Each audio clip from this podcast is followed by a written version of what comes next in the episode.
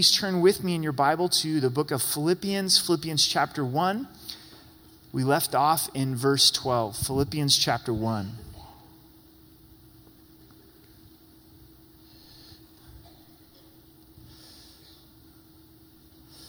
Let's pray together. Oh, Father, we thank you so much for your word. Thank you for the opportunity to read through it, to meditate upon it. We ask that you would speak to us afresh. We would find you to be our strong tower, our fortification. Joy in the Lord. Would you bless our time in your word? In Jesus' name, amen.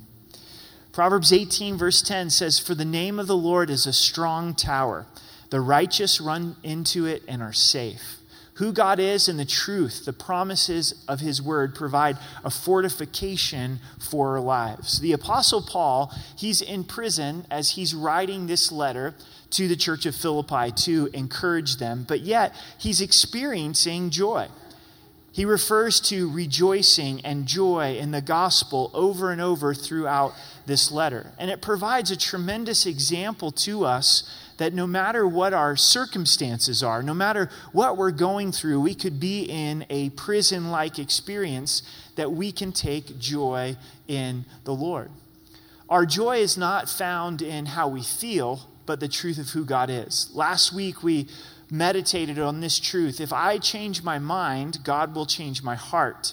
But if I don't change my mind, God won't change my heart. Paul oftentimes refers to what he knows not what he feels.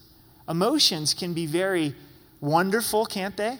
You know, on Mother's Day, it's what causes us to be able to celebrate our moms. I think that none of us would want to go through life without any emotion. But at the same time, emotion can really betray us, can it? Depression and discouragement and our minds go in an unhealthy way, in an unbiblical way. And I'm sure Paul was facing that as he was going in prison. And he's saying, This is what I know to be true. I'm going to fix my mind on what I know to be true. Especially in these six verses. We're going to study verse 12 through verse 18. We see Paul processing his difficulty, trying to make sense of it all. So we've entitled this message Difficulty in the Gospel.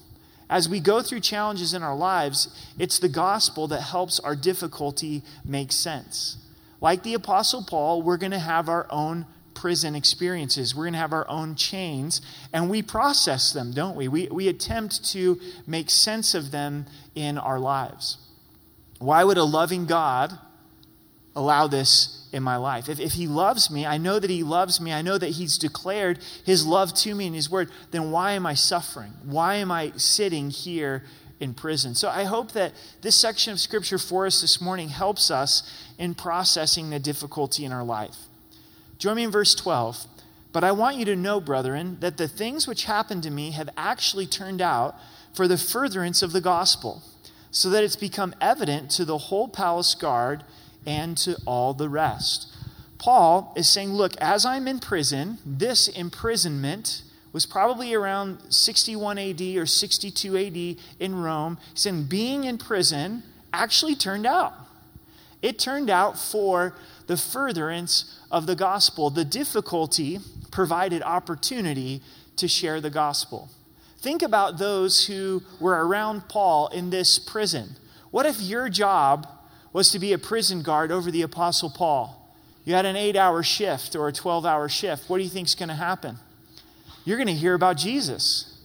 Who was really imprisoned, Paul or the prison guard, right? Can't get away from this guy.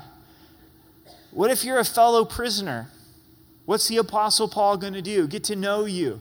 You're going to see Paul love the Lord. Paul's going to share Jesus with you. And Paul's saying, Look, this has given me an opportunity to allow the gospel to be shared throughout this prison, throughout this prison guard.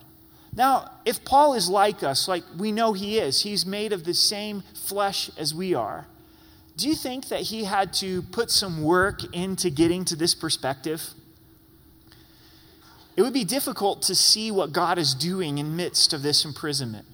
It'd be difficult to see the opportunity that was there in front of him. It shows his maturity, it shows his ability to think biblically in the midst of the difficulty. So here's our first point the way that we're fortified is difficulty resulted in the furtherance of the gospel.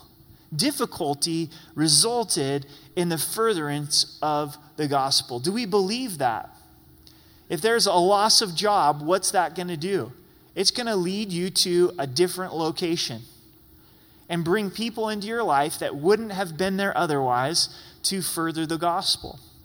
If we go through a health challenge, what does that do? It brings us into contact with people that we would have never otherwise known. And there's opportunity for the furtherance of the gospel. If there's shattering and breaking in relationships, oftentimes, then that leads us to a different place. And God is intentionally doing those things to provide an opportunity for the gospel to be shared. We see this in the life of Paul. He's in prison. It gave him the chance to share with a different group of people. We see it with Joseph in the Old Testament. Here he is. He's got 10 older brothers. He would have one younger brother. His brothers are extremely jealous of him. First, they want to kill him, then, they decide to sell him as a slave to Egypt. Here he is as a young man. God blesses him, gives him favor. He's over all of Potiphar's house, but then he's falsely accused, thrown into pr- prison, forgotten in prison by God's hand. Miraculously, he's then put in charge of all of Egypt. The only one that was more powerful than him was the Pharaoh, and that gave him opportunity to save Egypt and the surrounding nations, which eventually included his own family, didn't it? The difficulty led to opportunity. We see this in a lady's life, Joni Eareckson Tada. She was born in Baltimore in 1949. Loved to be active, loved to play tennis, loved to ride horses. The summer of 1967, she's 18 years old. She dives into the Chesapeake Bay, misjudges the shallowness of the water, and has a terrible accident. Leaves her to the point where she's a paraplegic. She writes, she expresses that she went through tremendous de- depression, thoughts of suicide. Talk about a prison, talk about chains, talk about difficulty. But she didn't stay there. In time, she focused on the Lord. In time, she decided to do what she could do, which was learn to paint holding the paintbrush in her mouth. Can you imagine? The beginning process of that, learns to write the, the same way. She then developed a very powerful ministry. She's on a thousand different radio stations throughout the world, written over 40 books. How come she has that opportunity to be able to proclaim Christ in that way? It's because of the difficulty. The difficulty has led to the opportunity. I think of it this way In our home, we have a Vitamix. It's basically a, a blender on steroids, if you're not familiar with it. Maybe this will ring a bell. Uh, we were in Costco four or five years ago, and they got us at the display table, right? You see the every once in a while they've got the Vitamix booth going, and, and, and we bought one, right? And when we make a, a smoothie, Amber or, or I, there's a lot of whole things that get thrown into there. You know, you put an apple, you put an orange, you put some berries, put some protein powder, sometimes ice cream, right? There's a lot of things that go into the, the blender and they're in their proper order. But then you turn this Vitamix on and it's got varying speeds, varying gears, and, and everything just gets destroyed. It's just getting tore up, it's get, getting mixed. But then what's the end result of that? Usually something very delicious. It actually turned out, right? See, and that's our lives. Sometimes God, in His love and His infinite wisdom, says, Okay, Eric, I'm going to put your life in the Vitamix. No! I feel so whole. Things are going well. Why, why would you mess with things now? We've worked so hard to just get to, to this place where there's relative peace. And God says, I know, but I'm going to do something really good. And it's going to give opportunity to share the gospel. Did Jesus go through pain in order to bring the gospel? Absolutely, didn't he? It cost him his life. He very much went into the Vitamix in order to provide the gospel. The Apostle Paul is saying, I know my life is going through suffering, but it's worth it because it's giving me opportunity to share the gospel. And that's important as we go through the difficulties in our lives, that sometimes the difficulties aren't just centered upon us. God's got a work that He wants to do, and part of that is to allow suffering so that more people can know about Him, more people can understand who Christ is. We go on into verse 13. He says that my chains are in Christ. Now, meditate upon that for just a moment. He says, My chains are actually in Christ. I'm chained to Christ, not to the Roman Empire, not to this prison, not to this Roman guard. And do we see our difficulty of actually being in Christ? So point number 2 is this is difficulty is submitted to Christ. Difficulty comes through the hand of Christ. God is the one who has allowed the apostle Paul to be in prison. How do we know this? I mean, that, this is quite a statement. Let's think about this. This is foundational if we really believe that the trial in our life passes through the, the hand of God. Well, there was times where the apostle Paul was delivered out of prison. We saw that last week in Acts chapter 16 in the birth of the church of Philippi. If God wanted Paul out of prison, guess what? He'd be out of prison because that happened to him. So if God wants him in prison, that's exactly where he needs to be. Can we say, without a shadow of a doubt, from Scripture, from, from God's Word, that the trials in our lives are allowed by God, that they pass through His hand? Yes. Turn with me to Job chapter 1. In the Old Testament, let's go ahead and turn there with me in your Bible. Job chapter 1, kind of halfway through your Bible, just before Psalms. Job 1, verse 6. We'll read down to verse 12.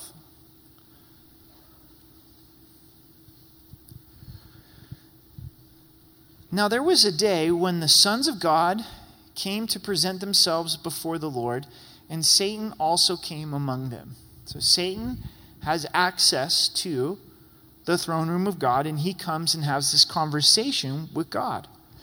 And the Lord said to Satan, From where do you come? So Satan answered the Lord and said, from going to and fro on the earth and from walking back and forth on it. Then the Lord said to Satan, Have you considered my servant Job, that there is none like him on the earth, a blameless and upright man, one who fears God and shuns evil? So Satan answered the Lord and said, Does Job fear God for nothing? Have you not made a hedge around him, around his household, around all that he has on every side. You have blessed the work of his hands, and his possessions have increased in the land. Satan's argument is no wonder he loves you. You protect him and bless him. You've put this hedge around him and a hedge around his, his family, and he's blessed. But now stretch out your hand and touch all that he has, and he will surely curse you to your face. And the Lord said to Satan, Behold, all that he has is in your power, only do not lay a hand on his person. So Satan went out from the presence of the Lord. And if we were to continue to read on in Job chapter 1, Job loses all of his children. His children die, loses all of his cattle, his possessions, all in one moment. He gets bad news after bad news after bad news. And Satan goes in and brings all of this trial and difficulty into his life. But notice, it came through the permission of God. He had to get the permission of God before he was allowed to do this, and God set the parameters. God said, okay, this is what you can do, and this is what you can't do. Now, do you believe this? Do you believe this? Do you believe when difficulty comes into your life that God says, okay, I have allowed this in your life? Some may say no. You know, Satan is the one who brings the destruction, but God was the one who allowed it. If you say no to this, then what's the alternative? If God's not sovereign and God's not in control, what's the alternative? Maybe we're in control. Maybe people are in control. Does that line up with Scripture? Are people on the throne? Are we seated on the throne above all thrones? No. Well, how about this? Well, if it's not people, then, then Satan must be on the throne. If I don't believe that God is sovereign, then what's the alternative? The alternative would be people or Satan. And I don't know about you, but I'm much more comforted in the fact that God is sovereign, that it does come through God's hand. Do we always understand the difficulty that He allows in our life? Hardly ever. Hardly ever do we understand the ways of God. So, how do we come to a place of being able to trust and be able to say, like Paul, my chains are in Christ? God has allowed this, and I trust Him. For me personally, one of the crux is Romans chapter 8. This is what's declared. You might want to write it down. Romans 8:31. It says, "What thou sh- what then shall we say to these things? If God is for us, who can be against us? He who did not spare his own son, but delivered him up for us all, how shall he not with him also freely give us all things? Did you catch that? He didn't spare his son. His character is proven as being good because he gave me his son.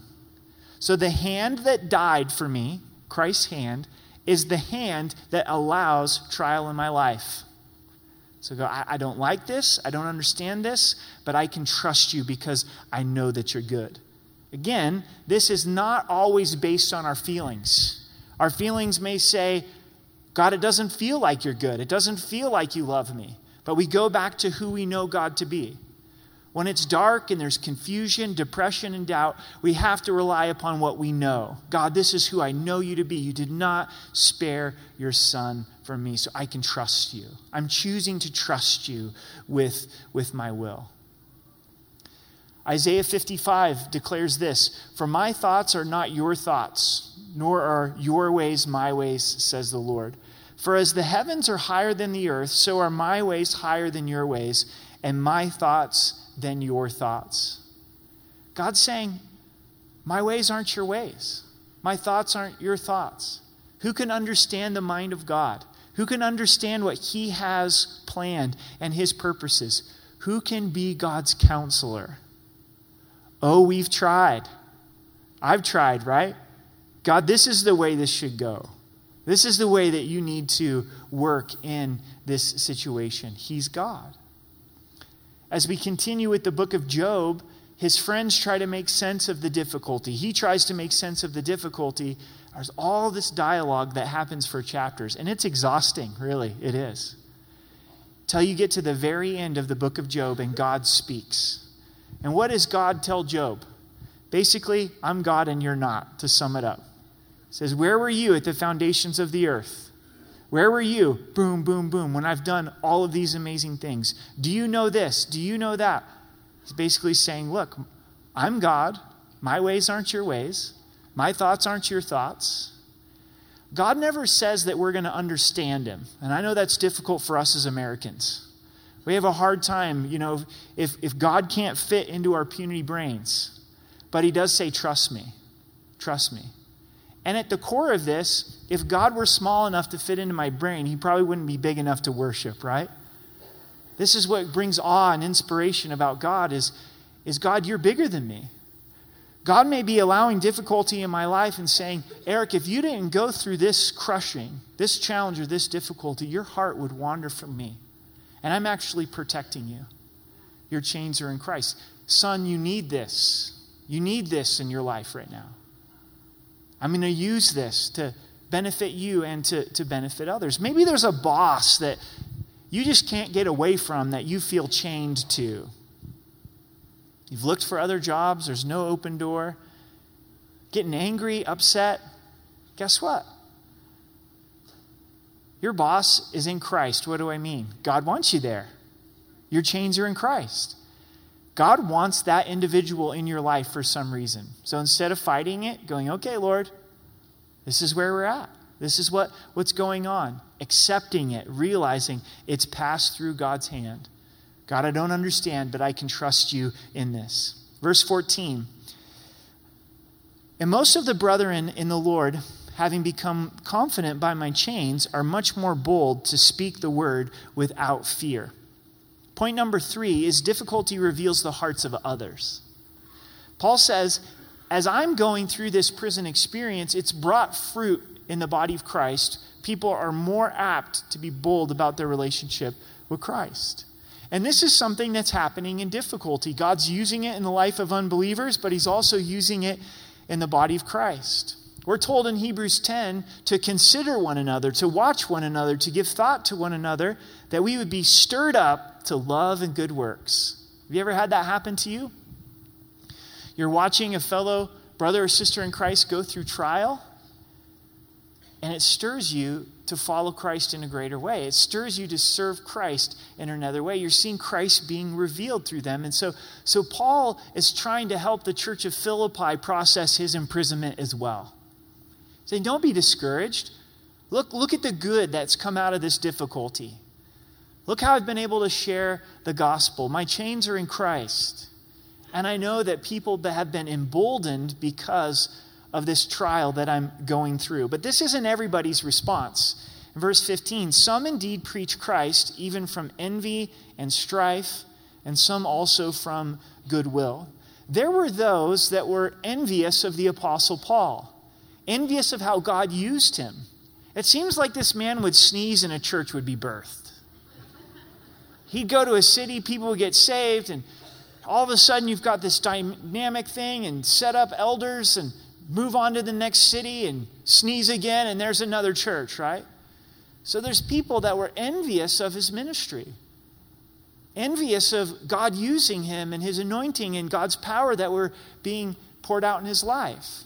So when Paul's in prison, they see it as an opportunity for their own selfish gain. We need to be careful of doing the right thing with the wrong motivation. These guys were doing the right thing. They were preaching Christ, but they were doing it with a sense of envy. Envy usually isn't on the radar of real dangerous sins. Anger, pride, bitterness, lust, sexual sin, those things are on the radar as they should be, but a little bit of envy, that never hurt anybody, right? It's natural to be envious. What caused Joseph's brothers to want to kill him and sell him as a slave? They were envious of the attention that dad gave to Joseph. Why did Saul go all postal on David? Because he was envious. People kept singing, Saul has killed his thousands, but David his tens of thousands. He's like, no. Starts throwing spears and trying to kill kill David out of envy. Envy causes us to do so many ugly things. Why did the religious leaders kill Jesus? They were envious, they, they were jealous. We don't want to serve out of the wrong motivation. God looks at the motivation of our hearts. That's what Matthew 5 is all about, the Sermon on the Mount. Jesus said, You've heard it said, don't commit murder. But Jesus says, don't be angry in your heart. If you've been angry in your heart, you've already committed murder. You've heard it said, don't commit adultery, but I tell you, if you've, if you've lusted in your heart, you've already committed adultery. God's judging the motivation of the heart. And Paul realizes that there were some who were responding to his difficulty out of envy. Note this as your life gets put into the Vitamix, into the blender, you're going to find out who your friends are. Because some are going to rally around you and really love you and walk through it with you, but others are going to see it as an opportunity, maybe even to take advantage of you. So some were moved to envy and strife, and others were preaching out of goodwill. Verse 16 the former preach Christ from selfish ambition, not sincerely, supposing to add affliction to my chains. So they're out preaching Christ simply for the purpose of selfish ambition and to cause more pain for the Apostle Paul. They knew exactly where to stick the dagger in Paul's heart. Just as envy is dangerous, so is selfish ambition. What is selfish ambition? It's the desire to serve, promote ourselves. So here we are doing the right thing. Outwardly, we're serving the Lord, but inwardly we're wanting people to think how wonderful we are. Now, turn with me one more place in Scripture James 3, verses 13 through 18. James is further into the, the New Testament. James 3, verse 13 through 18. This really jumped out to me this week on the danger of envy and selfish ambition. There's two kinds of wisdom in, in James 3, two sources of wisdom. Who is wise and understanding among you? That's always an interesting question, isn't it? Who has wisdom and who is wise? Let him show by good conduct that his works are done in meekness. But if you have bitter envy and self seeking in your hearts, do not boast and lie against the truth. What's highlighted there? Bitter envy and self seeking, selfish ambition. This wisdom does not descend from above, but is earthly, sensual, and demonic. It comes from the pit of hell. For where envy and self seeking exist, confusion and every evil thing are there. Wow. That's quite a statement, isn't it? How dangerous are envy and self seeking? Well, where they exist, we're following wisdom from Satan, and it's going to result in confusion and every evil thing. Now, as we evaluate our lives, we go, Is my life filled with confusion and every evil thing? It could mean that the motivation of my heart is envy and selfish ambition. But then this is contrasted that the wisdom that comes from God, the wisdom that comes from heaven. But the wisdom that is from above is first pure, then peaceable, gentle, willing to yield, full of mercy and good fruits, without partiality, without hypocrisy. Now the fruit of righteousness is sown in peace by those who make peace. So we have to examine our own motivation. Is it envy and self seeking? Verse 17, but the latter out of love, knowing that I'm appointed for the defense of the gospel. So there were those that were preaching out of goodwill and love. We want to be in that category. We want to love God and love people out of a sincere heart, for God to, to be glorified. In verse 18, what then? Only that in every way, whether in pretense or in truth, Christ is preached, and this I rejoice, yes, and will rejoice. Paul could have gotten stuck in the pit of hurt. These guys are hurting me. They're intentionally hurting me. He knew exactly what was taking place. But instead, he looks for what he can rejoice in, and that's the fact that Christ is being preached. They were doing the right thing.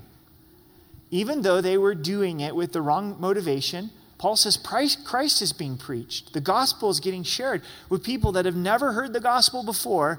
So, in that, I can rejoice. That takes great maturity, doesn't it?